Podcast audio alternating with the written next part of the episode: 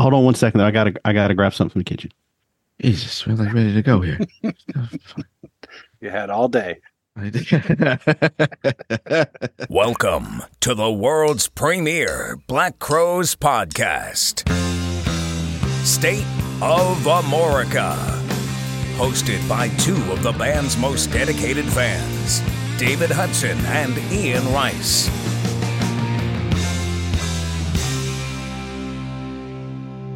And now, let's get the show on the road. All right, everybody, welcome back to another episode of the State of Amorica podcast. I am one of your hosts, Ian Rice, and with me, as always, Mr. David Hudson. David, thank you for being here with me, my partner for the last five years. This is our 100th episode, sir. How are you doing? A hundred episodes devoted to the Black Crowes. Who would Who would have thought? Did we just I say that simultaneously? Now, obviously, we've done more than a hundred shows because we have like road trips and bonus episodes, but this is the one hundredth proper episode. yes, and it's been a uh, an amazing ride thus far. And uh, like I always say, you know, we get right off the bat. The the best thing about doing this is, of course, the community we've developed and the network of friends we've uh, acquired, for lack of a better term, over the last five years. One of them being producer Jason, who is here with us. Also, Jason, what's happening, man? My brothers of a feather, how are you doing this evening? I'm glad to be here celebrating this 100th episode with you guys. Yes, I had and- somebody at work the other day. I was telling them it was going to be our hundredth episode. and They go, "How could you possibly have a hundred episodes on the Black Crowes?" And I go, "Hey, we're just getting started." exactly. Yeah. And uh, I mean, it is a funny thing. You would think that the uh, the well would run dry after a while, but there's so many facets and offshoots and things, and you know, just keeps it interesting. And we have new creative blood helping us uh, come up with new ideas. Yeah, yeah. I mean, uh, uh, David and I don't come up with shit anymore. It's all Jason. this is not true. This is false. But I do find it very interesting as I was taking a journey back, preparing to have this discussion with you fellas. And I thought about when you guys started this thing. This was May of 2019, pre pandemic, matter of fact. Actually, at that point, it was curious to see where you were going to go. And then surprisingly, right about that time, guess what? Rumors started flying about a potential Crowes reunion, and here we are today, anticipating a new record. yeah, I mean, it was when we first started. Uh, we, you know, we got lucky in the in the respect that like activity started happening again, so there became, you know, uh, fresh subject matter. Now, it was like pulling teeth getting Ian to that first episode. He slow rode me for about six months, but it all played out like it was supposed to because you're right. The rumors started up, and about the time the podcast came out, so it it worked out like it was supposed to. So, what I'd like to do, if you guys don't mind, let's let's spend a couple of minutes and uh, let's go back through the first hundred episodes because I I want to talk about some key things that happened along your journey. When you launched the- original episode, you're going to talk about the Black Crowes. What did you expect was going to happen? Did you think it would just fly completely under the radar? And when you talk about the response you got, what did, what did that look like, and, and how did that feel when when a lot of people were like, "Yes, a Black Crowes podcast." I knew it had the potential before we even did it to be successful. But when we released the first one, obviously when you hit that button to upload it, you just you don't know what's going to happen. And obviously with the way the Black Crowes community is, you know, we eat our young all the time.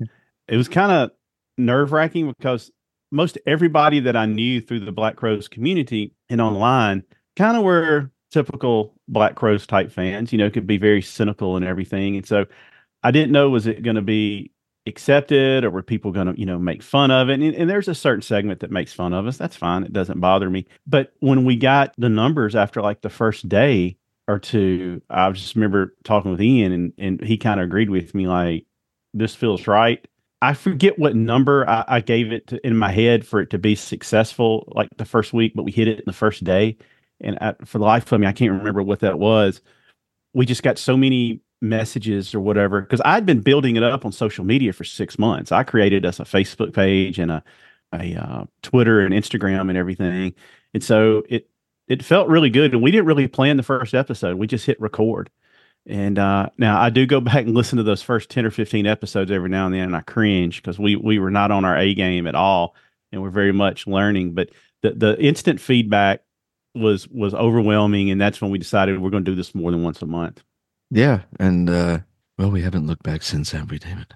And our first guest uh, was uh, Matt Slocum, who really launched us into getting some legitimacy. He was and, our first musician guest. Well, yeah, that's what I mean. First, uh, you know, uh, tied to the band kind of guest, and uh, that opened the door to to so many of the people that followed. You know, and then of course the the at, by the time we got Steve Gorman on around the book, that was also, I believe, when the announcement came that the um, you know when the band when, when the brothers were on Howard Stern, it just kind of coincided, if I'm not mistaken, right, David? We released it like two hours before they went on Stern, and we yeah. didn't know that. So that was another just coincidental piece of luck, you know. Episode two was the first time that SOA had a giveaway, which has continued to this day, where you guys give away amazing stuff to people, collector's items, one of a kind things, all that sort of thing. But episode two was the first time you did that. You guys remember at all what you gave away on episode two? I don't actually. Was it Lions related? It was n- not. I don't remember. They were Nugs gift cards. Oh yeah. Oh yeah. I remember that. Yeah. Episode two, what you said is if you post on social media and tag two people that you think you would like it, you would pick randomly people to get Nugs gift cards. So episode two, you're already giving stuff away, which has continued as of like literally yesterday. you're still giving stuff away. Episode 12 is the episode that Matt Slocum come on. So how did that come about? You know, you're a dozen episodes in, actually less than a dozen episodes in, and you're trying to book a former band member to come on and i don't know who else you were trying to book at the time but when matt agreed to do it and now you're sitting there probably on a zoom much like this and you're talking to matt what was the thought process? How are you feeling? Like talk about how that was. I mean it was really cool. Matt was a really cool guy. I mean still is a really cool guy. And it didn't it didn't feel like we were doing an interview. It was like having a conversation and that's when i i personally decided that that's how our interviews should kind of go, like be more conversational and you know not so structured. And we kind of I know in the beginning I used to write down a, a, series of questions and try to hit on them and things like that. And after a while, I stopped doing that because I found the more interesting moments came from the spontaneity and just having a conversation. But so Matt kind of interviewing a, a legitimate person, kind of a good way to break in, and somebody doing it with somebody like Matt allowed us to to do it in a in a comfortable manner. Yeah, I remember I booked him while I was at Rockin' Pod. I remember I was in the lobby of the hotel and I was going back with him on um, like Facebook Messenger, and he's like, "Yeah, I'll do it." And so that was our that was our first musician guest. So then you also alluded to Steve. So November of 2019, you released two episodes, episode 19 and episode 20. Episode 19 was Gorman. Gorman said, Yes, he's coming on. I mean, what did that do for your guys' energy towards this pod? Oh, the Gorman thing is fascinating because I think I had reached out and and hadn't gotten a response, and we went on a podcast, and I just said, everybody get on social media hashtag get Steve on SOA or whatever, and there was a great response to it. And I remember, I'll never forget this. I was off one day, and I hate Walmart. It's my least favorite place to go. If I go more than once a year, something's wrong. And for whatever reason, I had to go, and I went at like six in the morning and I'm walking out. You know how like you get your notifications on Twitter. It said Steve Gorman said, "Well, I just thought like Steve Gorman's tweeting something," and I go, "Oh my gosh, that's a direct message." And uh, it was something kind of like, "Hey, pretty cool way to get my attention." You know, um, I think it, he's like, "Let me finish the book tour, and then we'll circle back." And so I didn't follow up with him. I'm like, I'm not going to pressure him. And just out of nowhere, he messaged me, said, Hey, you guys want to do that interview soon? Maybe this weekend. And um, that's how that happened. That's the most nervous I've ever been for anything podcast related. At all. it doesn't even come close because I knew if we messed it up, we had really shot ourselves in the foot. One, it had to be a good interview for the fans, and they had to think it was a special interview, not like you know typical "what was it like playing with Jimmy Page" type stuff. And two, if we fumbled on the types of questions and stuff like that, it was going to rule out anybody else from ever coming on. And so we semi scripted that one, if I remember, and, and it it kind of went off on its own thing. But um, you know, obviously his his quote there was a quote that he had that got picked up by rollingstone.com and that was on the front of rollingstone.com for a couple hours and my wife got that framed for me and Ian and then I remember a guy messaged me goes, "Man, I'm in Seattle and they're talking about your podcast on the radio." And then a buddy of mine messaged me like not Vanity Fair, something like that. It was had the article on there and then Blabbermouth picked it up and I pulled up the SoundCloud download thing and it looked like a slot machine. And I was like, this is this is the moment. And it there's there's a direct trajectory up once he came on the podcast. And uh, you know, I, I I've told him two times I've met him, forever grateful for him for coming on. You'll never hear a negative word out of my mouth about Steve Gorman. No, and and added to that, if you remember, David. So obviously, Steve dictated when we were going to do it, and it happened to be on a Saturday, and I was I was working. I I work Saturdays, so I had arranged to do it in in the office where I work, and at the like the zero hour, the the uh, the internet was out, so I couldn't access any. Like I wrote everything there, and it's like we went into like panic mode because I had to do it on my phone. We, we were under two minutes. Yeah, and Ian and I was just like, I'm just gonna have to do it solo. Like we can't, we can't back out. So that's if if I remember correctly, my my sound quality is way off on that episode because I was doing it through my phone just because uh, we had no choice. But that was like, you know, it's like this big moment you're about to have, and then panic sets in. So yeah. Episode twenty was Seth and Steve Gleason from the Amorkins. They are such a huge part of the community now. Those are two wonderful guys, and they mean a lot to my life. I know they mean a lot to David's life, and uh, you know, it's we can't thank them enough for we had like wh- when they were still members of the Amorkins, we had like a, a, back and forth, like a mutual, we'll pimp you, you pimp us kind of thing, you know, and it, it really developed into two very special well, friendships. And, and they've been kind of integral in helping us get plugged in to that northeastern community too, up in the Boston area. Yeah. So I wanted to, to mention uh, Seth and Steve and the Amorkins specifically in there as we move down the timeline because the Amorkins were a integral part to starting what has now become an SOA tradition. The Amorkins played a set of shows in Atlanta, and that was the first time you invited listeners to come and join you guys. And that was the first ever sort of what I call in my tracking of things SOA road trip that has now there's now been six of them in your time frame. So that to me was like the start of like we're going to build a community which obviously has flourished to this day. That was one of my favorite moments ever. We, um, I think it was Seth texted me one day and said, How long does it take you to get to Atlanta? And I was like, It's like six hours. It's not bad. And um, he told me what was going on. And I was like, I think we can get people there. So Ian and I had never met.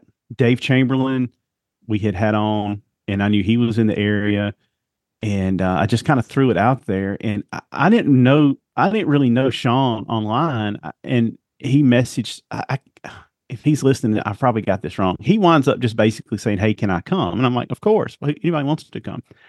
So, as Sean Hillman likes to do, he gets in in the middle of the night. That's when I, whenever he arrives somewhere, he gets in at the middle of the night, just like he did in New Orleans.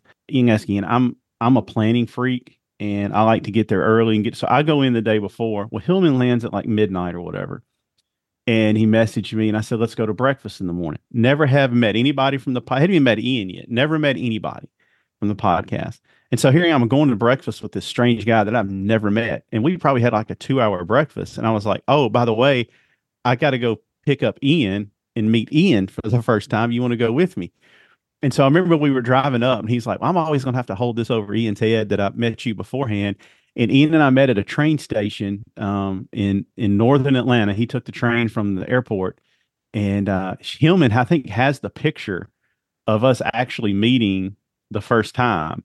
And um, you know, this was this was when everybody was coming out of COVID, and I, will always remember it was it was so funny. Uh, Ian and I are in the hotel room getting ready to go hear the Amorkins the first time, and and uh, at that point, Ian Ian was was still a little cautious about COVID, and he said, um, "How many people do you think to be wearing a mask at the Morkins thing tonight?" I said, "Are you wearing one?" He said, "Yeah." I said, "One." and uh, but it, it was this like celebration of getting through all that and getting back to normalcy. We had gotten to know all these guys so well with these midnight, two in the morning Zoom hangs during COVID. And, you know, I, it's no secret. Seth and Gleason are two of my favorite people. I love those guys. I, I talk to them all the time. I've hung out with them now like five times. And to go and hear them play that music, and when I tell you they were spot on, and, and you know, they were Kevin Meaney hit that sometimes salvation solo as good as Mark Ford. I'll I'll die on that hill uh, at that show. But to get to meet everybody, and then Trent is there, and then Dave Chamberlain comes, and I'm I'm trying to remember who. I, Kate came very close to being there. I remember that she had to back out the day of, but we got all kind of got to know one another, and from then, I think Ian and I were both like, we got to make stuff like this happen once a year. I'm sorry, I don't mean to interrupt, but do you remember when we were in the hotel room getting ready and we discovered we both own the same pair of sneakers? so we both, I mean, what what kind of shoes were they? Um, they were blue, like like Asics, like uh, you know, just like track shoes or whatever, you know. Yeah, and, and like we both go to put them on, and I'm like, oh, this. I mean, like this is a random pair of shoes, like you know, and and we both have them. I'm like, oh man, this this is weird. Uh, I don't think I had another pair, but no, that was one of my favorite weekends. Um, staying up, we had a suite at the hotel, and all those guys came up, and, and we hung out to the wee hours of the morning. And that's when I really realized, as far as like getting to know people, we were onto something.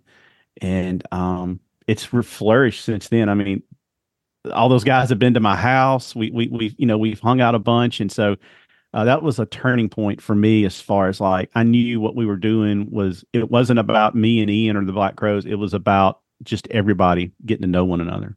Yeah, absolutely. And then to that end, then it starts to branch out a little bit, not just specifically Crowes centric, but then others in the Crowes universe start to uh, come on board and get wind. The first guest that you had uh, that was not specifically affiliated with the Crowes, this was a guest that was from another band in the Crow's circle for sure, but was not uh, directly affiliated with the Crowes. Came from another band. Do you remember who that was? I'll give you a hint. It was episode 35. Susan Tedeschi? Not quite. She was a little later, but it's a good guess. How big a dicks do we look like if we don't know our own history, David? That's okay. Well, Britt Turner. That's right. Yeah. Oh, I didn't so, realize. See, I got the uh the the the timeline is all yeah. off. Yeah. yeah. Yeah. So he he's a big Atlanta Braves fan like me. Obviously, they're from Atlanta, and I, I, can't remember if that's how it struck up. And then finally, I just said, you know, I know they're huge fans. It's like, you want to come on the podcast? And he's like, yeah. and uh, he's like, just tell me when. And then that's how we got, obviously, how we got Charlie uh, and Britt. Uh, super nice guy. It's it's kind of surreal sometimes. You put stuff up on Instagram, and he's one of the first ones that that usually likes it. So yeah, I, I just the timeline was off on that for me. I'll be honest with you, the COVID interviews kind of all run together. I it's interesting because when we had Britt on, I wasn't that familiar with Blackberry Smoke at the time. I got into Blackberry Smoke from the you know the community and uh, all the people we met, and I really went in like full bore. So like it was cool with Britt because because I didn't know the band that well and things like that, it was a lot more relaxed of a conversation for me. And that's again like the conversational stuff to me always always strikes the best. Yeah, and then from Britt, I mean, then Jimmy Ashurst, Susan Tedeschi, uh, Charlie Starr eventually, uh, you know, a lot of other musicians that came around um, that jumped on board. Now, at that time, too, this is also now when we talk about the Black Crowes as they currently exist. Actual members in the band right now, you have interviewed two of them. The first one jumped on board in the spring of 21 uh, episode 52, which was the first time you guys spoke with Mr. Sven Pipien. It's it's really hard to say this because I, I don't want it to sound like it's detracting from any of the other things we've done, but I think ultimately I think Sven being on it is probably the, the top moment for me. I Sven is such a genuine guy and such a, a, a gracious guy. It was it's it was so great to talk to him, and we've we, you know we've both maintained somewhat of a friendship with Sven since. You know, I I, I will you know text him every so often. You know, I don't like to uh, be a bother or anything, but you know, I, I text him every so often just check in and see how he's doing. He always answers. He's always like very positive and upbeat. Just, I mean, that was fantastic. Always fantastic for me. Well, you know, I had never heard him speak other than he was on Dean Delray for about five minutes one time when when uh, Dean had Magpie on, he was kind of one of our holy grails, to be honest with you, because obviously Chris has given a million interviews, and so has Rich and and and, and Steve and, and Mark to somewhat of a lesser extent. But nobody really heard from Sven. And Sven's one of the most likable, popular people that's ever been in the black. I've never heard anybody say anything negative about Sven. And so to get him and, and to get him to come on was really a big kind of a big coup for us, to be honest with you. Like Ian said, um, you know, he he took Ian backstage in New York and he met me in, in, Birmingham and I'll text him Merry Christmas or something like that. And he always responds. And I'll never forget at work and get a message from rollingstone.com, Sven Pipien rejoins the Black Crowes. And I was like, that's pretty cool. I've, I was literally as happy for him coming back to the Crowes as, as almost any news we've gotten since we started the podcast.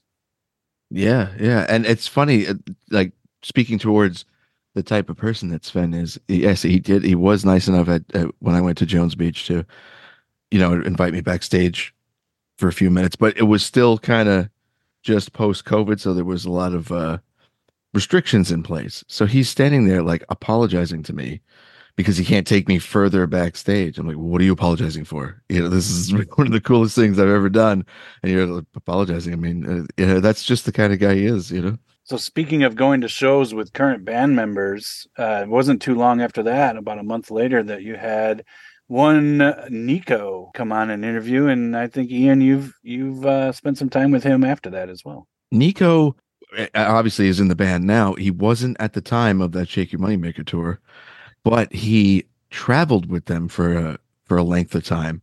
So when I went to the Jones Beach show, he was there. And so I I messaged him and said I was, you know, out in the crowd. And I see him come out of the side stage and he comes running down the side and comes over, gives me a big hug. Oh, he was such uh Nico is like one of the the nicest guys also. And then he and I ended up watching Dirty Honey together. So which was another like, is this really happening? You know? so and I also met a um a very big supporter of the show at that Jones Beach concert. And that was Mr. Brian Rosenberg, who's always behind the scenes, very big supporter. And uh, Brian actually freaked me out, not intentionally, but he called my name from behind, and it just because he recognized me from doing this, and that was such a weird thing to me for someone that I didn't know to recognize me from doing a podcast. That was very odd. Now, that is by far the strangest thing that happened to me in Birmingham on that first go round. I was walking through the crowd and somebody walks up to me and says, Are you David Hudson? And I was like, Yeah. Did you think and, you were about to get a, a, bag over the head and thrown and, in a um, bag? You're gonna, you're gonna get some was, paperwork. it was um it was Gigi Smith who you met down here. Yes. And, yes. and her husband Jeff. And then um it was like six or seven people came up to me and knew who I was and was like, Hey, how are you? And then my buddy Kyle was sitting in our seats, he texted me, said, You probably need to come back to the seats. One of your listeners is here looking for you. It was really weird. And I, that was when I, I was when I went and met Sven and I'm walking through through the crowd when the show is over with to go to the backstage area. And I've had like two people high five me and say, Man, I love the podcast. Well, then a, a year later, I'm in Tuscaloosa with Rex Cunningham, and Rex knows everybody. And so um, we're we're dead center for the Crowes, right before they come on, this guy walks up to me and goes, Hey, are you David Hudson? And I said, Yeah. And he goes, Man, I just want to shake your hand. Thank you for everything that you do. And I was just like, This is, it's, I'm going to be honest with you. It would be weird walking around like these famous people do and people always know who you are because, you know, you never know if you're going to be picking your nose or something. But it, it's, it's very flattering when people do that. I'm, I'm not telling people not to do it, but it, it is kind of it's kind of different. And uh, everybody's been super cool and, and, and, jeff and gigi they came to my house and then they were with us in new orleans. They're live like 30 minutes from me great people. But um, yeah that was that was kind of like one of the times i go we're doing something right you know?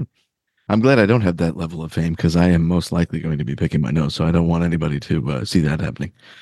All right on our journey through the 100 let's skip ahead a little bit. I got a few more highlights i want to point out uh, one specifically I want to point out was episode 68. Now, we could talk about a lot of the guests you've had. You've talked about members of the band.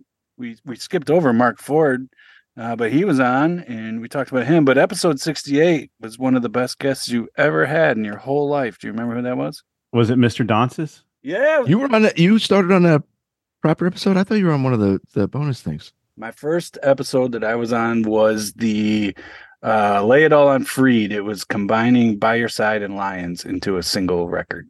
Oh yes. See, th- like Jason has now become our historian. He remembers things better than I'm we do. looking at my spreadsheet as I speak. I'm not going. No, but you here. you took the time you. to And- put together a spreadsheet. So And speak and, and speaking of Mr. Freed, the invitation's still there. I'll talk to you Let's in go. Nashville. Oddly, come on, buddy. We want to talk to you. Yeah, so the the lay it all on Freed one, I, I'm it was a good idea. So I'm pr- probably pretty sure it was Ian's idea. I thought that was a fun episode. And one of the let's circle back to one of our earlier episodes. One of the first, actually, the first album review we did was Lions, and we did that for a specific reason. One, Ian and I are fans of that album. Now, there's some there's some left turns they took on there that didn't work, in my opinion. But that album is so divisive. So if you talk about that, you're going to get people talking. Two, we wanted to save the the the heavy hitters for when we had more experience and had other people on and it, it and we still haven't done southern harmony and that's for a reason because i want a member of the band to do southern harmony with us and i'm, I'm gonna die on that hill so we can make it happen. But the Lions episode really showed me that not all black crowes fans are cynical and, and loathing and it's fine that people are because it means they're passionate that's why we say they're they're they're cynical because they're passionate about the band. But that episode showed me that there, it wasn't all in just one camp. There was another camp out there. And that one gave me a lot of confidence going forward with the album review. Like I said, there were reasons we picked it.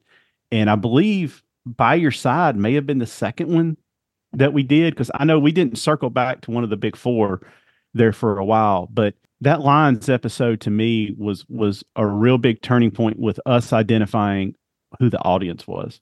yeah, absolutely. Yeah, and I can confirm the first one you did was Lions. That was episode four. The second Crowes record. So you did some other side project stuff. The second Crowes record you ever did was By Your Side, which is episode 24. With Then you- Johannes. Yep, with Jason Johannes. Then you moved on to Before the Frost Until the Freeze, with Liam. correct? Then you guys did the Live at the Greek with Brett Hogan and uh, Steve Hagar. Mhm. It was a split. It was like two different uh, reviews. And then the next one was episode 55. That's when you did Three Snakes. And it was just the two of you. All right, circling back to Hagar, that may be the biggest coup we've ever had was getting him on here. Here's this guy that's like this uh, has almost like mythological status, you know, for this quote unquote persona that he has. And P.S. Everybody, he's really a nice person. Getting him on, like, I was more excited when we hit the send button on that one because people, I, I know that A3 board was going to pop. He could not be nicer and more supportive to us. He is, and I enjoy having him on, and I I I always like talking to him, and you know, I mean, you know, there's some people that really get riled up, but once you once you figure out that his internet persona and himself are two different things, it, it's a it's a world of difference. Well, and the last thing that I wanted to bring up, and then I'll let you guys kind of give your own thoughts. You guys have done three tribute episodes that I think were were really powerful. The first one was to Neal Casal. Um, we've done one to Ed Harsch, and you've done one for Boa. Those are not easy to pull together. Lots of different voices and guests, uh, but I think that in each of those cases, they really did well to represent just an integral part of the community, the Crowes universe. And the way that you guys handled those things and put them together and sort of showed your appreciation for those folks was awesome. So, can you talk about just the thought process going into those and the feedback that you got on them? the Ed Harsch thing is the thing I'm the most proud of we've ever done. I think it was Ian's best editing work. The way he timed that descending hitting with ending of Steve's radio bit. To me, I, I, I, I didn't hear it. I didn't hear it after we recorded it until it came out. I'll never forget. I was at work. I literally had to step outside for a second and like kind of get my emotions in order because I thought it was so well done it was so tasteful. The, the the people that came on and, and Steve would have come on. There were some other things going on in his life, uh, I think, at the time that prevented him to come on. But that one, I think, as far as like quality of work, importance of work, was our best one. That and, and, and the Neil one was special, and then we can talk about the Boa in a second because that one was. I'm I'm very proud of that one too. But that being our first one, we did like that, and I was really proud of how we handled it and and the people that we had on, and then to me, Ian's editing of that was was genius. Yeah, I mean, all the all the tributes were were really nice to do, uh, and uh, but yeah, the the Ed Harsch episode is probably the thing in terms of putting something together and and and doing editing and all that kind of stuff. The thing I found the most satisfaction in doing. Like I was really, I was really proud of that episode. Um, and that's before Jason started doing editing, you know, because I I need help. Well, and and what people don't know that boa thing that took a year. It did, yeah. A year and, of recording and, and and trying to get people on. And it wasn't because people didn't want to come on necessarily. It was just coordinating everything, and we wanted to make sure we did that one right. And I'm not going to you know name names or say anything, but that we were reached out to by a certain number of the right people that validated doing that episode and and and that we had done proper with it and i was really happy with that because i wanted to make sure that that came out you know that was a fitting tribute to to boa and, and there were some other people that turned us down not because they didn't want to do it it was too painful for them mm. some some some heavy players in the community you know we got a sweet note from boa's wife about it. That was that was one that we had. That's why it took so long. It had to be done right, and so it took a while to get everything lined up and and, and to make it work. And you know, I, I hope it would have made him proud if you know if if he could have heard it because he's much bigger part of this community than we'll ever be and, and and and much more beloved than we'll ever be you know i tried everything i could to get him to come on here and he didn't want to do it uh, it was so funny. He told me, he said, nobody wants to hear what I have to say. I know that was, like, such a, it was such I was a, like, short of Chris and Rich, I'm pretty sure people want to hear from you, but he, he, he was never rude about it. He was very respectful and he's like, Hey, I, I support what you guys are doing, but I, I you know, I'm just, I'm not going to come on. And so the last time he told me that, I said, all right, I'm not going to ask you anymore. I, I respect, you know, that, but just let you know, doors always open that one and the Ed one were very, very special. The Neal one was good too. I'm not going to discount that one, but it's kind of what went into the Ed and Boa one and and the way they turned out and and who we had on just really made it special. Well, the Neal one was more reactionary than the other two because we did that like uh, as that happened, you know, mm-hmm. whereas the others were, you know, obviously the Ed one was um, post his death and and also um, the Boas, you know, there was some time in between, whereas Neal was kind of immediate my biggest hope as we do this stuff as a bunch of schmucks that are just here talking that the people that have done the work uh, we've we've mentioned hagar obviously boa and his day brian with all the things he's going through with crow's base and, and trying to get that thing settled. You know womb of the free and all the work that she's done to document you know i i i feel like we're just a small part of the bigger picture of all the people that have done a lot of work to archive the greatness of this band. And i think you guys 100 episodes in have have made your stamp in terms of being part of that lore. As we look forward to the next 100 episodes to come very excited that we're we're again going back to when you guys started this thing.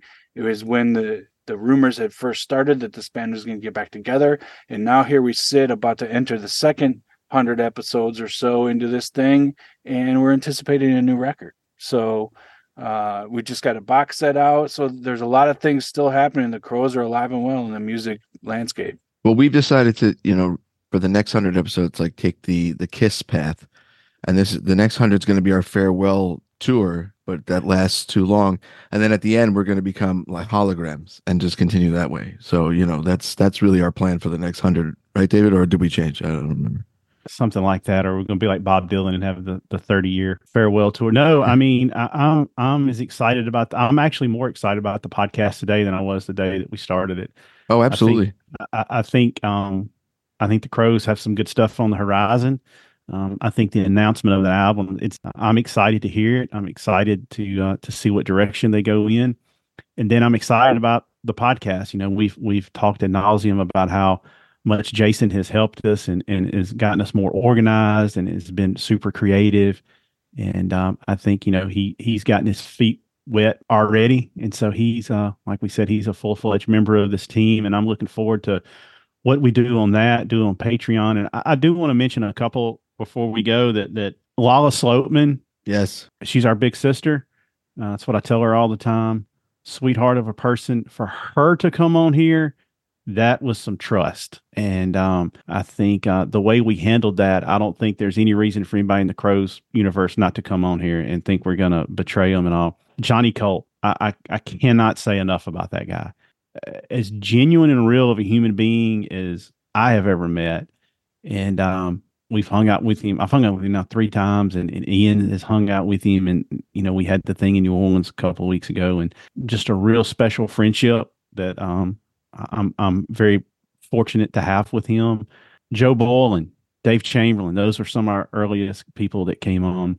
So many of our listeners, William Whalen, he was one of our first ones mm. that we had on. Um, Lala was awesome. Susan Tedeschi, we didn't even really talk about that. That was you talking about going through a, a professional PR firm to get her on. That was we had to sign documents twice. She was amazing and um, I, you know, I can't think of remember everybody that we've had on at the top of my head, but uh, Marc Ford. I'm not trying to brag, but I think that was the best interview Marc Ford's ever had. You could really tell about 10 minutes in, he got comfortable with us. And then, you know, we pulled the, had the thing pulled out where found out he was asked to join during the Chinese democracy days. And that one made headlines. But Marc was super cool. We haven't had anybody be a jerk to us. Now we've had Jack Joseph Puig not show up, and then we couldn't get him back on. But um, and, and we've had some real near misses with um some people mm. that I, I hope you know Chuck Leavell won. That we went back and forth with him, not trying to not tell people who they are, but we've had some real near misses. And um, but a lot of times, you know, Jason knows this because I've I told him this before. But a lot of times, Ian will go into panic mode that we're done, we can't get any guests, and then literally we have so many that we can't we can't get them all in. Kevin Kinney and Patterson Hood happened that way. And it's like, oh, we're just, we're kind of out of gas. Boom, they fell in our lap. And so getting to interview those people that are somewhat loosely connected with the Crowes is always fun. And it's always fun to, to talk with people like our guests that we're going to have uh, this week that we'll talk about in just a second that are fans of the band. And it's cool when you, you, these guys that you're fans of, you find out, hey, they're no different than me. They're fans of bands you know, like Charlie's going to talk about, you know, getting to play with the Crowes. I mean, that would be a big deal for any of us. And it was a big deal for him. And that's one of the things that I've learned is you get to know these people if you treat them like human beings and not like, you know, oh, that's the lead singer and guitar player for Blackberry Smoke. You treat them like normal people. They're going to treat you the same way in return. And then they're going to get comfortable with you. And then you're going to get the good stories. But I cannot list all the people we've had on here. But um, to the people that have trusted us in a way that that they felt comfortable coming on here. We really appreciate it, and we really appreciate the people that wish to remain anonymous behind the scenes that have helped facilitate all of this. Mm-hmm. We can't thank you enough. The two or three of you that are out there, you know who you are. That's how we've gotten a lot of our giveaways too. I, am I'm, I'm as excited today as I was the day that we hit upload on, on our first episode, and I, I truly think the best is yet to come. Yeah, absolutely. I, I do just want to circle back because you mentioned Lala. Lala was a, a, a very bright spot in doing this podcast, and it's funny. Lala, I consider Lala uh, a, a, a, genuine friend of mine. I, I call her up, we talk, and to the point where I forget sometimes, you know, how we met Lala. You know, she's just uh, she's so down to earth and, and wonderful, and I think that that's that's a real big bright spot. But honestly, David, and I'm not just saying this, my friend. It's it's been a fun ride and watching our own friendship develop and become greater. And I, I couldn't think of anybody else I'd rather do this with. Me. Yeah, right back at you. I, I agree. Um, I've gotten a lot of really good friends out of this, and uh, that's the best part. And it's getting to interview all these people we grew up listening to is is is fun too. But it's the uh, it's the friendships. And hey, we left out two people that were super positive charity and mona. Oh lovely. They were they were awesome. Those were two of our favorite ones. So um, can i just tell you something real quick? Because you mentioned mona.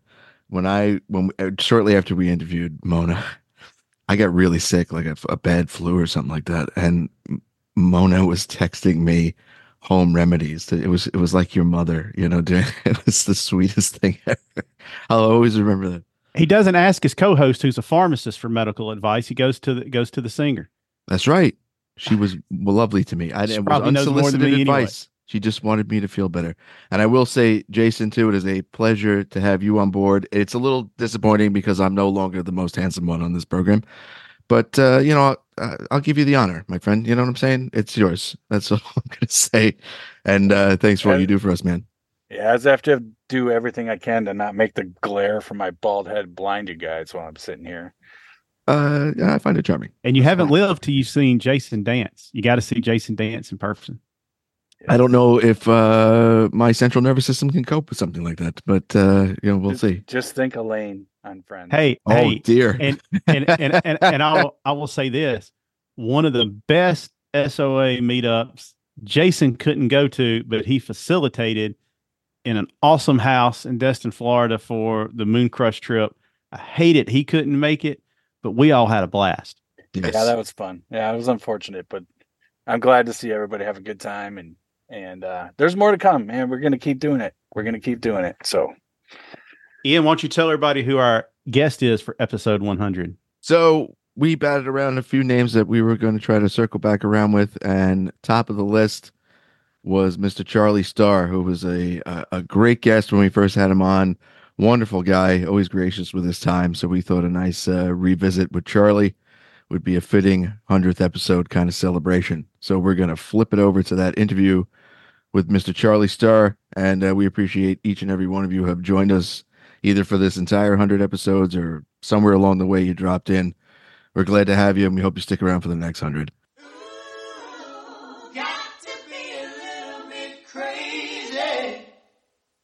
Oh, yeah. Ooh, got to be a little bit crazy. Oh, yeah.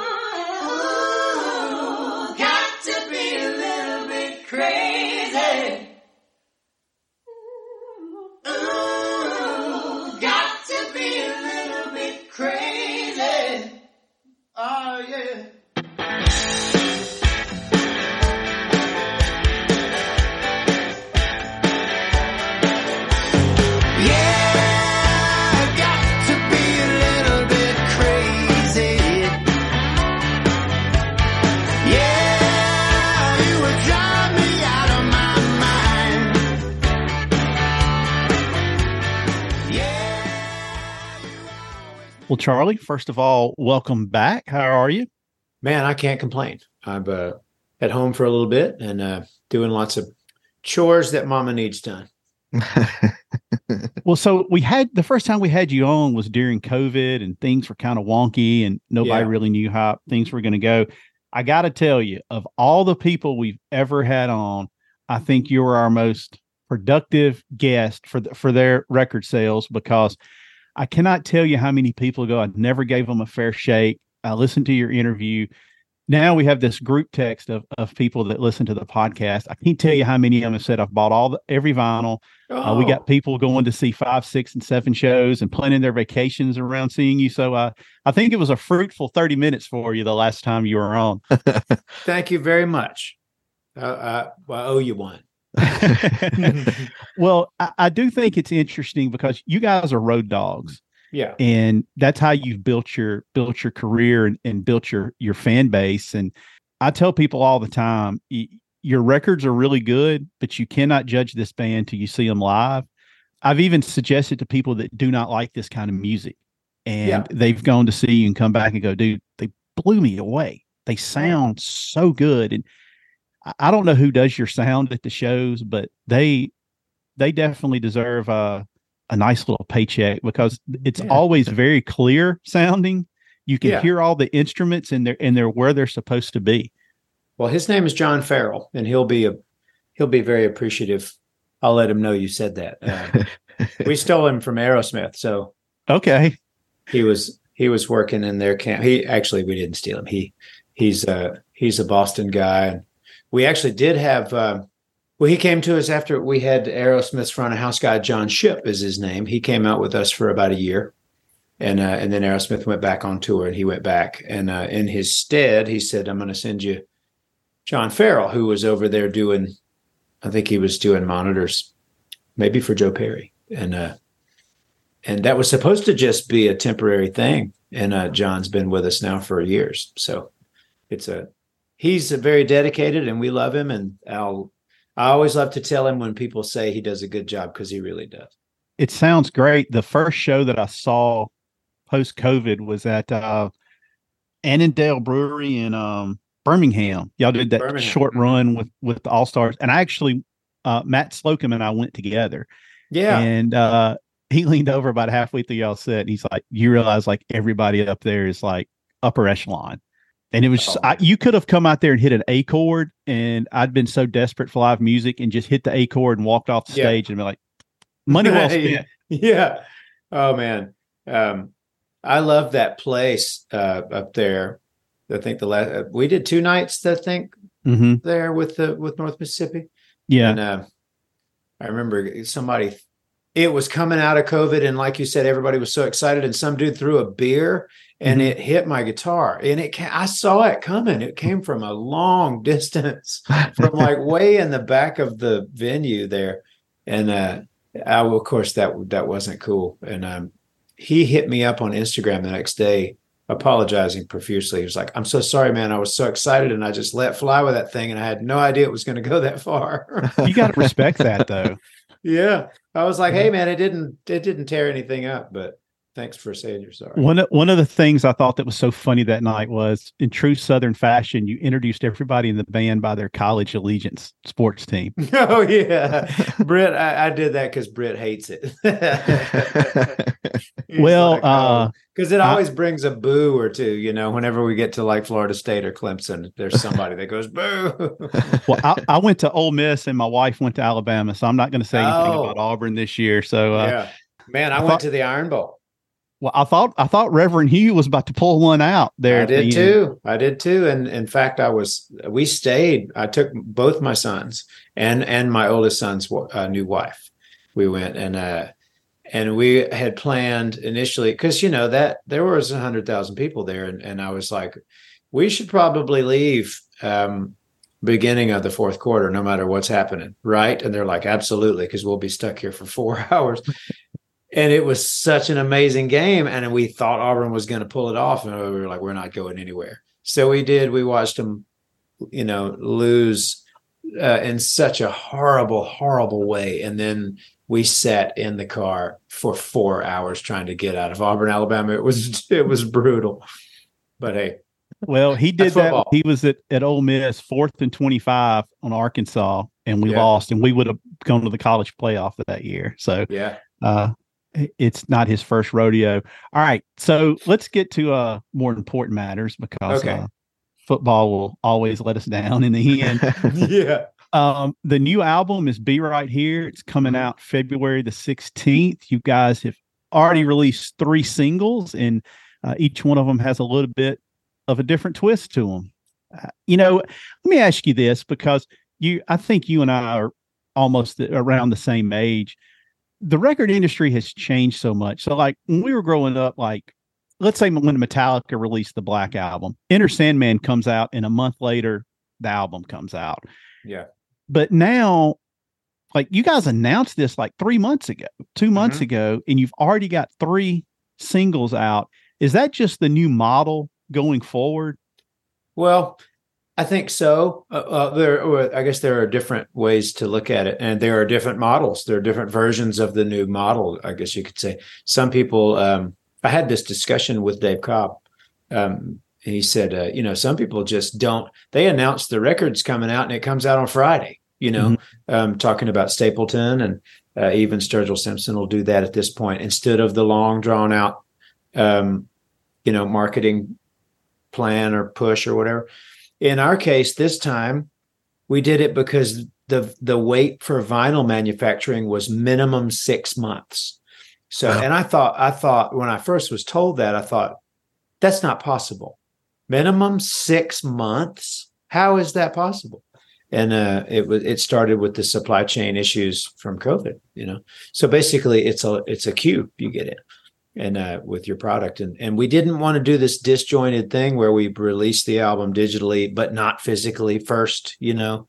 Right. so we weren't in a hurry. So it was like hey you know what?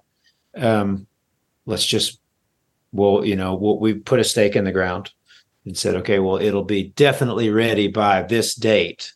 And and um, so that's the that's the reason why we are doing it this way this time. And uh, instead of waiting, instead of saying like, "Hey, it comes out in February," instead of only doing that, it's like, "Well, let's release a song a month." Um, I saw Robert Jon and the Wreck that that young band they did that, and uh, I Mhm. thought, well that's a really cool thing because you get a a little, you get a snippet every month, you know, until the record comes out." And uh, seemed like a that's an interesting an, int kind of an interesting thing to do. What's your uh, what's your take on like Spotify and the streaming platforms? Because to me, it seems like a like a double edged sword almost. Because I mean, obviously the return rate isn't that great on it, but it is such a large platform. It gets your it gets your music out there. Yeah, it, that's exactly you're exactly right. It sucks and they don't pay, and um, but it's just a necessary evil. Mm. It's so odd, but our our fan base is really uh, loyal with the wanting to hold the physical copy in their hand. Still, Yeah. you know, uh, well, because they're all old like we are. so they, they want to read liner notes and hold a either a record or a CD, and they want to they want a poster and a T-shirt. You know, just well like that's what i all was that's what i was going to say of all the bands that i follow i think you and widespread panic do the most at it not being stale it's good Mhm. product and it's a lot to choose from and if i mean obviously you know this but like whenever i've been to your shows you'll see people buying three and four different shirts Yeah, at, at, at a time. And and obviously Britt his was it Merch Mountain? I, I know I'm I'm sure you know he has a, a vested interest because of that but yeah. um and it's Well, that- quality it's quality stuff. That was his um that was his passion from the beginning from the beginning of this band. Like i was not saying he's not passionate about music he because he is but i was passionate about writing songs and he his passion is graphic design and merchandise he's like he's like remember i mean i can remember if in the very beginning of the band he's he always would talk about going to the omni and that the and the way that cheap pot smelled up in the ne- nosebleed seats at the omni no matter who you're going to see and how everybody had seemed like they had the same pre-show music. It was like uh, "Cold as Ice" by Foreigner, like before they went on stage. And he's like, you, and then you would go and buy, uh, you know, take your pick from tons of T-shirt designs. That was like every band's mo, and uh, in the seventies and eighties, you know, and um, that's what he brought to the table in our band. It's like this is I know what we have to do here, and then uh, you know, uh, several years into it, uh, I remember saying, "You know what we need? We need a brown T-shirt." And he's like, "Do we?" And I Mm. said, "Yeah, I like brown." And he's like, "All right, let's print a brown shirt." And so he's uh, he's like, "What what would what what would you like to see on your brown shirt?" and I said, "I don't know, man. Help me out." So I wanted a brown ringer with uh, I don't know, it, it had some kind of cool thing on it. And uh, a little bit later, he's like, uh, "You curious as to how your brown shirt's doing?" I said, "Yeah, how's it doing?" He goes, "It's our poorest seller." And I was like, he goes, I know what our I know what our our folks like, man. They like black t-shirts that they can wash a whole bunch of times, then they don't wear out. Yeah, exactly. Okay. All right. I'm gonna stay out All of right. your lane. so the last a- the, the last album you guys put out coming out of covid was a big loud guitar album yeah. um, all over the road I, I, i- is pushing pretty live for my favorite um, song by you guys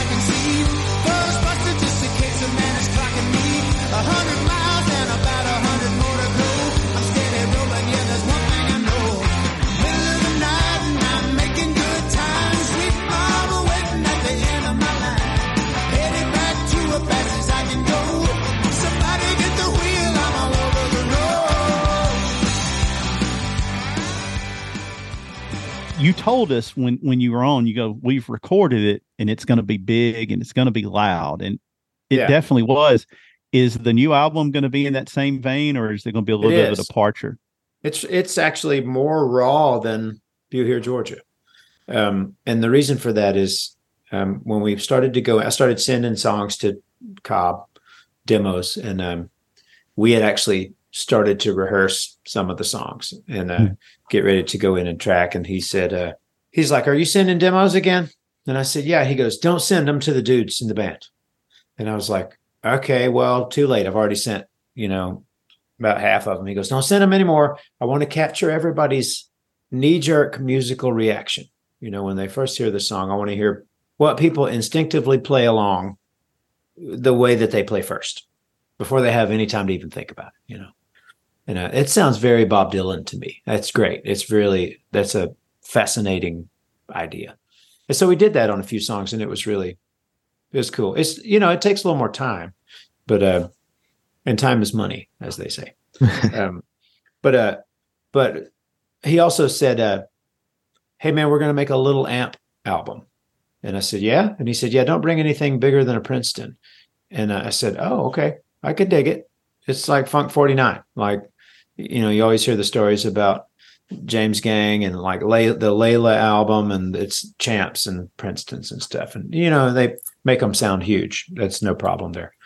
But uh, he said the reason why I want to put everything in the big room at RCA drums, amps, everything, all of us in there, in this in the same room, bleed and all. And I said, "Oh, that sounds good." I think he did it with Slash. He just did his new newest record, you know. And so we did seven people, eight counting him, drums, vocals, guitar amps, all go into town. And uh, as soon as we started to track, I, I I thought it was the coolest record sound I've ever heard for our band. I was like, this is it sounds like a, a big, a great, a great big jam in here because the room is huge at RCA. And uh anyway, that being the case, also there's a lot of bleed and it sounds like what I'm explaining to you. It sounds like we're all just playing in this big room. So it it lends itself a, a more raw sound even than the last record. It seems to be that's kind of what Dave Cobb goes for. He kind of goes for that uh, spontaneity and that raw sound. I mean, I, I know listening to the singles, you can kind of hear Yeah. the room, you know, and that's I think that's really cool. Totally. He uh I don't know if I told you before, like there's no there's no click, there's no auto tune. He's completely an analog guy, you know. And um I think he gets excited when we fuck up because he wants to leave it. and it, you know, it's all about the uh, there are time there's a song on the last record called All Rise Again uh that Warren Haynes is a guest on. And uh, I had played the intro. That was the first take.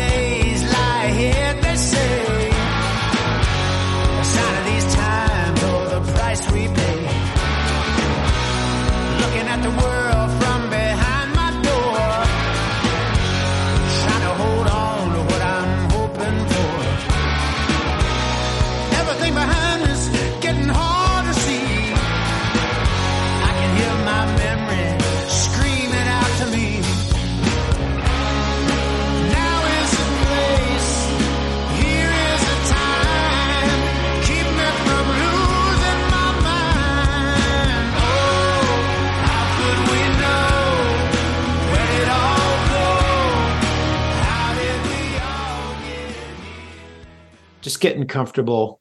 And um, I started to go back. I was like, I need to hit that intro again. He's like, No, you do not. And I was like, Well, it's pretty sloppy. He goes, Who cares? You were feeling it. You weren't overthinking it. It's perfect. And uh, I had to, I appreciate, I, I thanked him when we were done. It was like, Thank you for reminding me what I love about Stones records and Zeppelin records and Beatles records because it's not perfection. It's all about feel. Those Did are my he- favorite type bands when you hit hold a note a little bit too long in concert, or you know they don't have the they hit the pedal a little bit too late, and it's Yeah. you're you're getting a unique. Nobody else is going to get that again. That's right. There was a when I was playing with the Crowes uh, last May, and we did um the whiskey a go go, and there was a there was an, a misunderstanding between Rich and his tech, and he capoed a guitar in the wrong spot. That was so funny. He, he started Thorn in My Pride, and and uh, and we had to stop. He needs no introduction, but he gets one because it's like in our contract. His name is Rich Robinson on guitar. Just kidding about the contract thing. It's not true. I just made it up on the spot. You know what I mean? And filling in on guitar, we got Charlie. Charlie Starr. It was like my most exciting thing was to introduce Charlie Starr because we have like a fucking rock star in our band. And I blew it because the sun's still up. Charlie Starr from the Great Blackberry Smoke, everybody.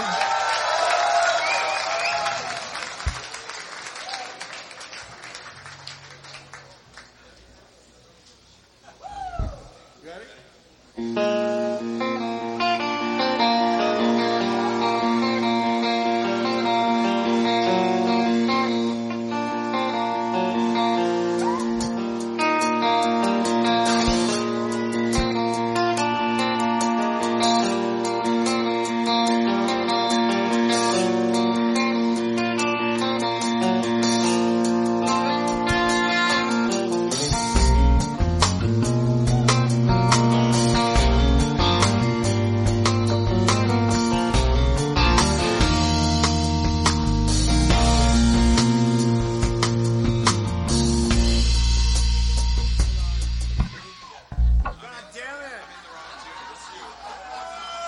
best one ever. All right, Rich is going to uh, improv now for you guys. Charlie Starr, everybody. Charlie Starr. I'd like to reintroduce Charlie Starr, and let's talk about Charlie for a little while. Charlie, where do you hail from? Everyone knows. Was It was very confusing for a second, and then it was like, "Oh, I know what's I know what's happened." uh, and they played it off as it was great. It was it turned into comedy, but um, but Sven later he said, "We've never stopped ever. We've always played through something like that, and that's the first time we've ever." And I thought, man, that was pretty special for the Black Crowes fans in that room because they saw something that's never happened ever in the history of that band. That's when Chris forgot to introduce you. That's right. Yeah. So, Rich is like, we got an actual rock star in the band. so, you didn't so it was so it was my fault. oh, what a yeah, that was I mean, those are the things that make it interesting. I mean, touching on Why- that that whole situation, how did you end up uh, temporarily filling in there with them? Because Isaiah had to leave. He had to go do um I think a European tour with Earthless, and he was still in the band then. And it was something that it was COVID related because there was there were there were shows that were canceled, but then they were I can't remember. I, I don't exactly know, but but there there was a there was a a misunderstanding maybe. But um, Isaiah um, he was not going to be able to do that month. And uh, there weren't many shows. I think it was five shows and a and a television performance. Hmm. And um, so Rich reached out, and we actually it just happened to coincide with a little break that we were taking because of Britt's heart attack. So he uh, he said, uh, "I need we need somebody to come fill in," and uh, I said, "I'm I'm free. I can do it." Well, we figured we figured out about two months in advance that there was going to be a schedule conflict. We were and Uh-huh. uh, we have this huge group text, 30, 40 people on it, and we are kind of playing who's going to be the guitar player bingo on Yeah. it. And, and somebody goes, "It's going to be Charlie." And go, "No, that makes too much sense. It's not going to be Charlie." and um, we were like, it was at Stagecoach, and we're like live stream. They were live streaming it, and like Mhm. the footage is kind of grainy, and then. It took them a while on twice as hard to cut over to you Uh-huh. and they cut over to you and we were like holy cow it is and one of my favorite moments on it's during twice as hard obviously you know people like to give rich a hard time because he doesn't look happy on stage but then he always says things well i'm the one directing the traffic and, and Yeah. everything and you can see him look over there at one point like he normally does and you go to hit that solo on twice as hard and you look kind of over at him and rich is kind of like all right we're good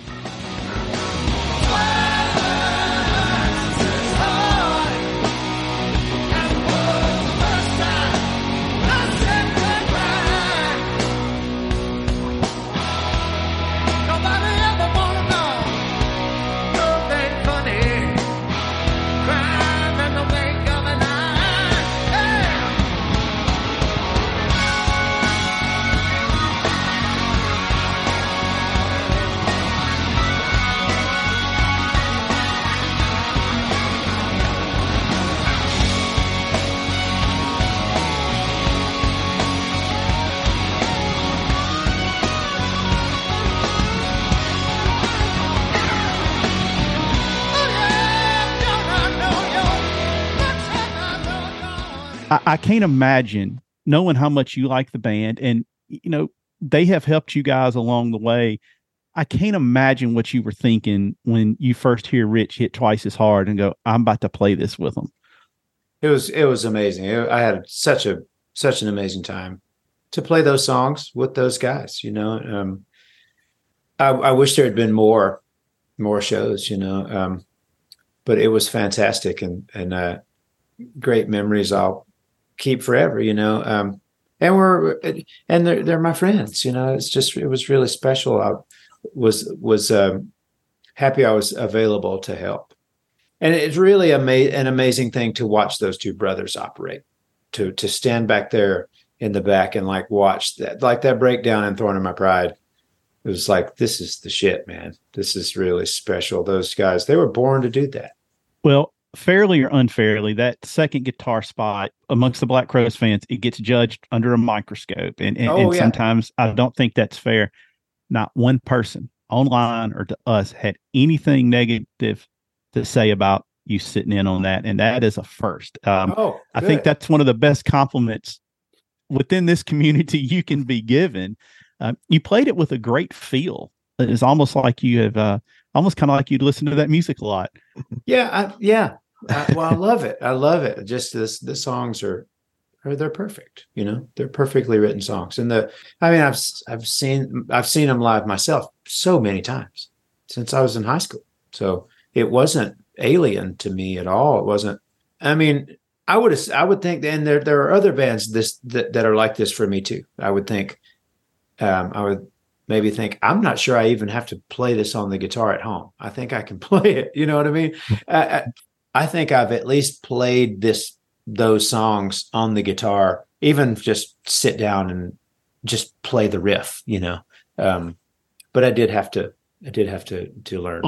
Is there one song by the Crowes you wish you'd have gotten to play with them? Well, I asked him um, about a few different things, and we were, well, because most of the- shows that we played were like festival type sets, you know. So, and uh, and I don't, I wasn't given a choice or anything, you know. I, did, I didn't get asked like, "Hey, what do you want to play?" But uh, I was just told, "Hey, what, here, how about these?" You know. I said, "Okay." I, I put. We didn't play. um Sometimes Salvation. I would have loved to have played that one. I think, and um, Gone. That would have been cool.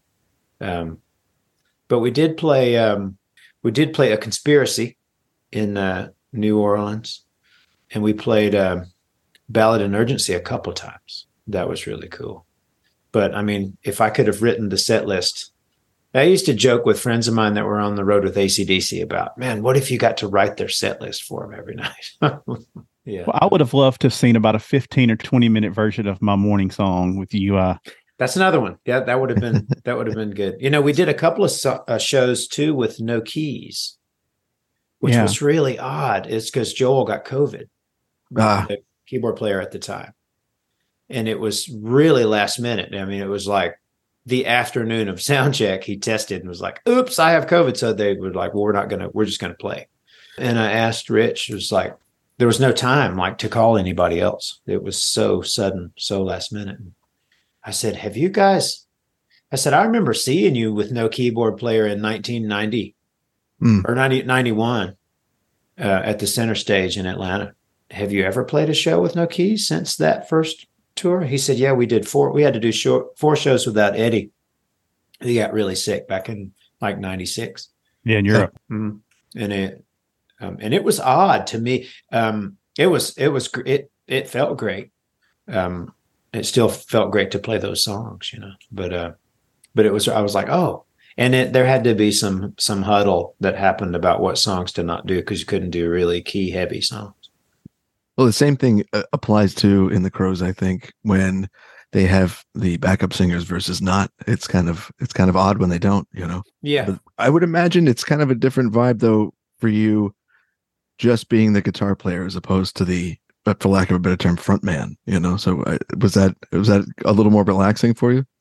Yeah, well, I think so. Well, singing takes so so much uh, of your brain power, I think, and to be able to just kind of hang back there with Sven, that was nice. Um, but still, I mean, it was a, there was a lot of pressure because because like we did a show and then the next night it's like oh okay and then here's some more songs you've never played before and you're like on a stage and but like uh, stagecoach like there was no sound check and it was just a. And it looked like you were playing in Gale Force winds. yeah it was it was like a, being in a, an obstacle course So speaking of cross pollination, Mhm. our our buddy Nico sat in with you guys for a little bit. Yeah. Well, Uh-huh. re- For Benji. returning returning the favor, we wound up with some shows that got added um, at the end of our tour, the end of our fall tour, and uh, Benji had prior commitments, and so I was like, well, and now Drew Smithers, who is our buddy, he's done it. He's come in and um, helped out before. He's in Marcus King's band now, so he wasn't free, and um, Nico was actually coming to town for whatever reason. Um, because Sven lives here, you know, in Atlanta as well. And uh, I said, I asked Sven if he thought Nico might be interested, you know, and he said, I, I would think so. Ask him, you know. And I called Rich and said, Man, I don't want to overstep, but would it be cool with you if, if uh, we need help now? Can Nico come and and uh, he said, "Yeah, man." And I I think that I mean that was pretty. Uh, a, a, it was perfect timing since the Aerosmith tour had gotten, you know, pulled. The plug got pulled, so Nico was very uh, gracious to come and do that with us. That was great. Beautiful human and beautiful player and just a good friend. I, I've I've seldom encountered somebody that's so into music. You know, he's he loves it. Yeah. He lives and breathes it. I'm fascinated too with him. He's telling me stories about his dad Mm. and about the band Riff and the Pappo's Blues Band, and that's that's great. I mean, it's uh, it's a world away. You know, it seems from from from from our world. And he looks like he's straight out of 1975. Of course. Yeah, with him and Sven on the side on, on that side of the page, that's that's the face guys in the group over there. Yeah, when he we didn't make an announcement or anything, you know, it was uh it was pretty sudden too. And um I could see some of the ladies at the first show going, Who is that over there? Well, he's just like you said. He, we've had him on here, and then uh, Ian. He sat with Ian during Dun- Dirty Honey set with the Crowes a couple of years ago, and he's just a ball of positivity. yeah. yeah, man. He's great.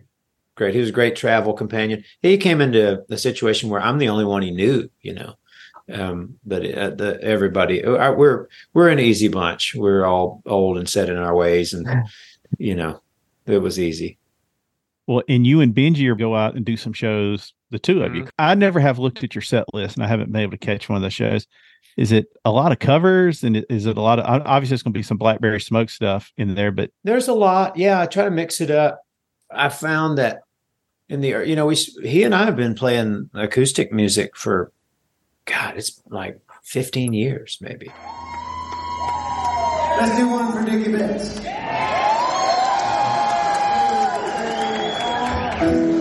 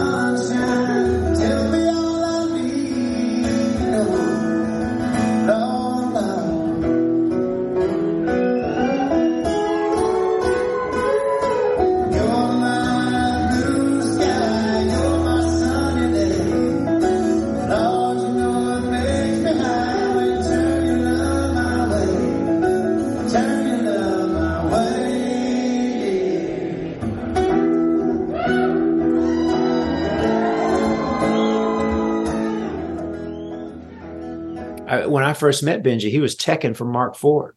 Yeah, it was 2006, 2005 or six, and he was teching for the Crowes.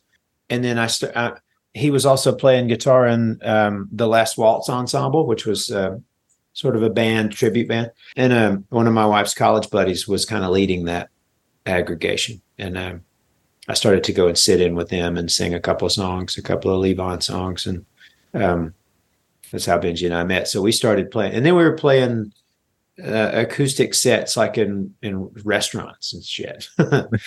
and uh, it was great. So when we first started to do this, now you know, like the solo acoustic shows, I'd put in a lot of covers, and people started going, "Quit doing so many covers." You know, we we came to hear songs that you wrote. You know, so I said, "Oh," so we try to mix it up a, a good bit. We do a still do a lot of covers, but maybe half. Is he half. is he on the new record?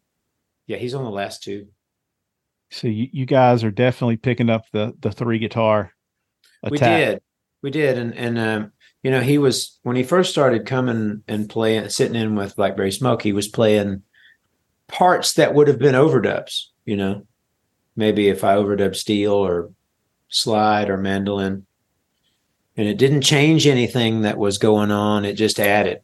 And then he came and recorded the full record, uh, the last record, "You Hear Georgia," and uh, so now it's He is He- such a good slide player. he's amazing. He's so tasteful. He's so slow and and soulful.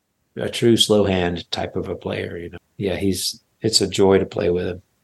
Are you excited to get this uh, this new record out on the road, so to speak?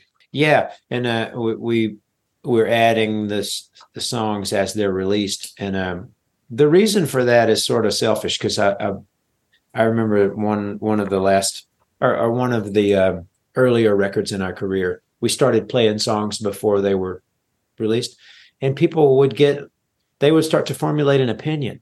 And then when then when they would hear the record, they might be like, "Well, that doesn't sound as good as it." and I was like, "You know what? We're not going to fucking play them anymore until you hear the recorded version." but it's kind of fun then because it's like to see people's reaction if they've heard it for a couple of days, and maybe they might not even know the words. You know, Yeah, um, absolutely. A little bit crazy has been on constant rotation for me. Yeah, same here. oh, thank you. Uh, if if you guys can do anything, you can write a, a laid back melody that sounds uh that just sounds Thank you very effortless, like on Pretty Little Lie.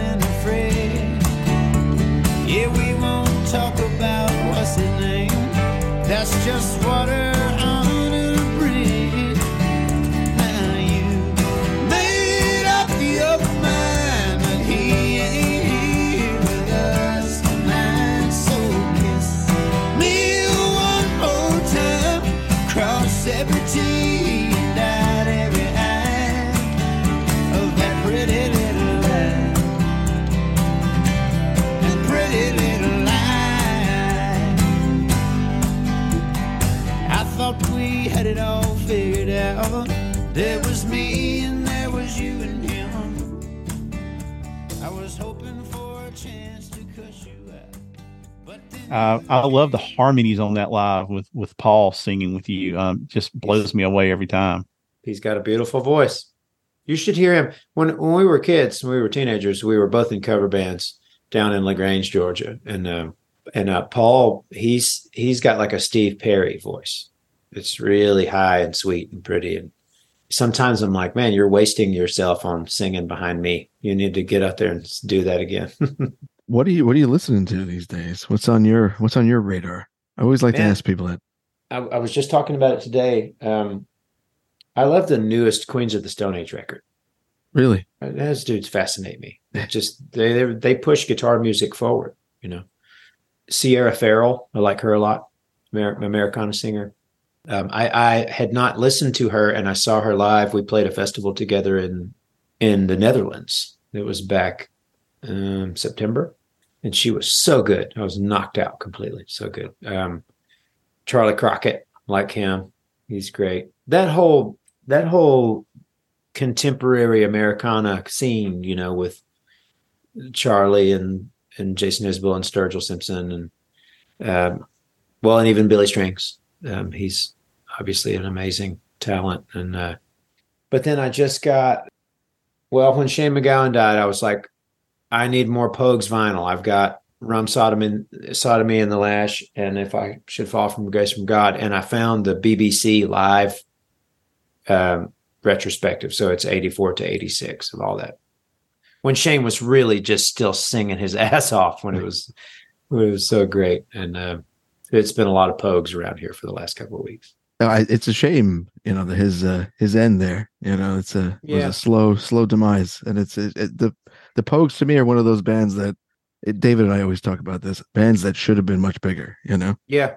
Speaking of like Billy Strings, I haven't gotten into him yet, but I've really gotten into like Greensky Bluegrass Yeah. and uh, Trampled by Turtles Mhm. and kind of that whole scene. It's interesting. A lot of those guys do a lot of interesting covers.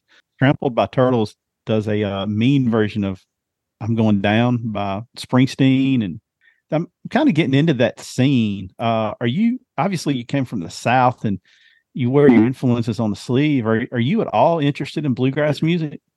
That's what I grew up playing. Okay. Yeah, my dad is a he still is a bluegrass guitar player, singer, hobbyist. He never he never toured or did it for a living, but um that's what he loves. He doesn't and he doesn't come to see us play because he doesn't like loud electric music. He supports he's always supported what I do, you know, but um but he likes Bill Monroe, you know, and Flatt and Scruggs and the Stanley Brothers. So we would go to festivals when I was young and and I still play with him. And I- I've got a bluegrass sort of a group of friends in Georgia, and every holiday season we have a we have a pickin', and uh, that's that comes up at the end of December. And I love Billy, and he and I played a little bit of bluegrass. We got together at the Ryman a few years ago and played a little, and, and then I went and um, you can look it up. Michael Cleveland, a fantastic bluegrass fiddle player. He's he's blind. He is probably the best fiddle player I've ever heard. He may be the best fiddle player alive, but he just recorded One Horse Town, and uh, and I, he had me sing on it, and uh, with his lead singer, and um, it's a really interesting arrangement and version of that song. I was really, really proud that he did it. So any, anyway, yeah, I bleed bluegrass, my friend. Okay. Well, may have to come to you for some more uh, recommendations. Always said if you took some of those bluegrass guitar players and those solos they play, you hook that up to a Marshall stack and you're going to think Yngwie Malmsteen's playing or something because they're so fast. it's incredible. And and the the entry level is so incredible now that i'm like okay i'm out. I'm just gonna sing. You know and that's tony rice's fault. He was you know uh, and i love it just as much as any guitar player. Tony's one of my favorite and clarence white who was really the first clarence white and doc watson were the two bluegrass guitar players that sort of established the idea of playing a solo on a guitar for that genre of music. Before that, it's like banjo and fiddle and mandolin. Like, okay, that's it. And then all of a sudden, here they come with the with the six string guitar, and like, oh, I can do that too. had, had you ever heard the uh, the stuff Tony Rice did with uh, Jerry Garcia and David Grisman? oh yeah, yeah, That's the- fantastic. I've the always loved that. tapes. Yeah, Yeah. Uh, so great. Yeah, he's such a great player. And Jerry was a big bluegrass guy too. He was a banjo picker, you know. Yeah. And um, and uh, he started playing. Started Old and in the Way with Peter Rowan and and um, and Dog, David Grisman, and uh, Jerry had man. He had that pocket. Even on the banjo, it was just the most laid back. Like that's not a laid back instrument. No, you know? and bluegrass music is not laid back. It leans forward in the Mm. pocket, whereas blues is in the back of the pocket. Bluegrass is in the front of the pocket. But not Jerry. He played it like he was like uh, falling down the stairs. I mean, I'll go out on a limb and say that I think Jerry Garcia was most at home playing bluegrass music. Uh, It Totally. seemed like he fell right into it.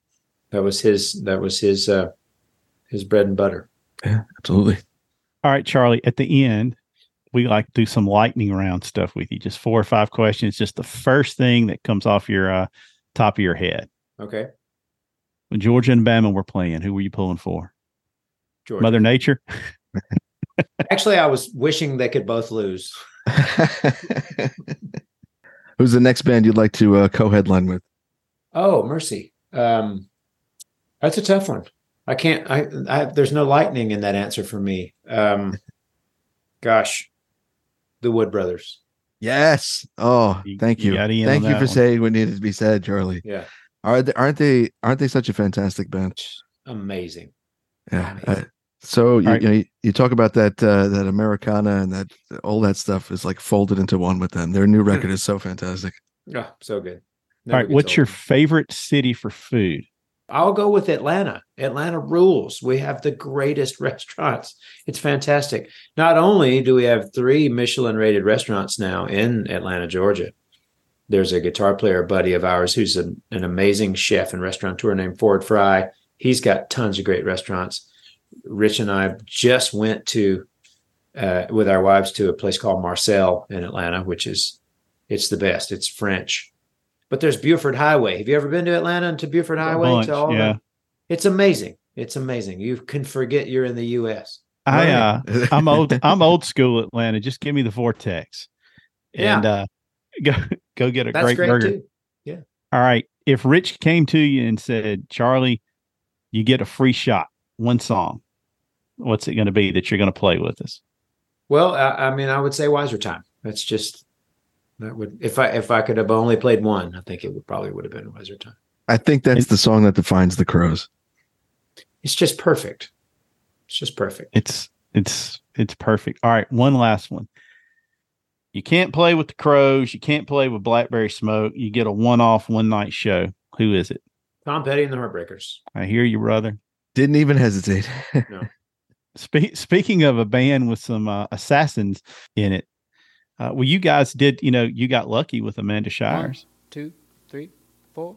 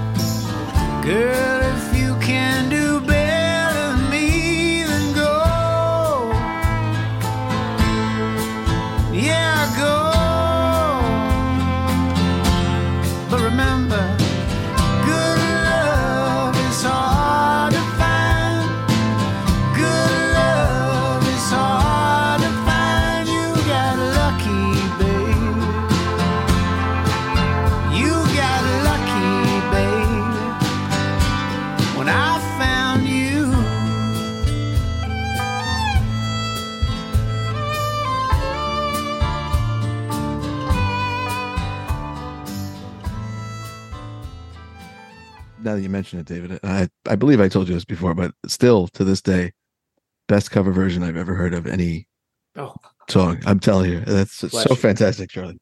You know, my favorite shows I've the well, the two bands that I've seen most in my life are probably Tom Petty and the Black Crowes. And um every year it's like the Heartbreaker shows were better than the year before. I don't know I don't know how. Even the last show that I saw in, in 17, um I could Tom was very frail. He was moving very slowly and his I could see him shaking because of the you know, the screens now. I'm like, oh, I can see his fingernails. I mean, it's so close. And I thought, well, that's his age. And and that's the time that he's spent on the road, you know. He's he's an old warrior. I didn't know at all that he was that he had a broken hip, you know, or a cracked hip bone or whatever it was. And um, I don't guess any of us knew what he was going through, but he soldiered on and it was a great show. And it was the first time that I'd ever heard like rocking around with you live. They opened, opened with with that. that, I was yeah, like, oh there. my God, this is how do they how have now they're old men and this show is better than the last than the last one I saw, you know. I saw Mudcrutch at the tabernacle. Ah, And uh so I'm sitting there, I'm like, okay, well, here's Tom and Mike and Benmont, and they're and they played for two hours and they did not even have to do a heartbreaker song. It was incredible. It's just like, and seeing them on that stage, that's such a, a room that we play. You know, I'm like, wow, look at there, there they are, and uh, just, just what a band. So sad. I mean, obviously the you know that the Heartbreakers and Tom Petty, you know, very popular, have a lot of hits, but I always feel like Tom Petty is left out of a lot of conversations about the greatest American songwriters. Totally, totally, criminally so. Yeah. Speaking of playing in Atlanta, if I'm c- correct on this, you guys did homecoming at the Roxy this year, didn't you? We did. We moved of- up there, and um, it was a good show. I don't. I'm not sure how people. I think people just love the Tabernacle, so I think we'll Love the time. maybe maybe we'll go back to the tab. I I love it there too. We did the Fox, and there were a lot of people that complained about there's too many seats. um, that was one of the best Crowes shows I ever saw. Was '94 at the Fox. It was Marc Ford's birthday, and he sang "Happy," Ah, always did a good cover Fabulous Happy. Fox Theater. the fabulous Fox Theater. All right, Charlie, you know, you're you're always welcome to come on here anytime you want to. Um, we Thank you, enjoy guys. talking to you. Always. Albums be right here, February 16th. Ian and I have already bought four copies to Thank you give very away much. Yes. um, once it comes out. Why don't you give us a crow song to play out with and anything by anybody else you want to do? It can be one of your own, it can be somebody else. Um, well, since it's the now the the anniversary or a little past it of Southern Harmony, you could do Bad Luck Blue Eyes Goodbye. oh, do um do um Christine's tune Devil in Disguise, the Flying Burrito Brothers. oh, fantastic. We will will definitely do that. Guys go to their website. Their road dogs are touring big time next year. Got the shows with charlie and benji. The meet and greets are back. Those guys donate a lot of that money to the uh, is it pediatric hospital in in atlanta? Yep, Children's Hospital, Children's Cancer Research. so um good musicians but even better humans and we need more of that. As always charlie like i said you're welcome anytime you want to Thank come on guys. here and we'll throw it to our producer jason Stay tall, everyone. And now, the Flying Burrito Brothers.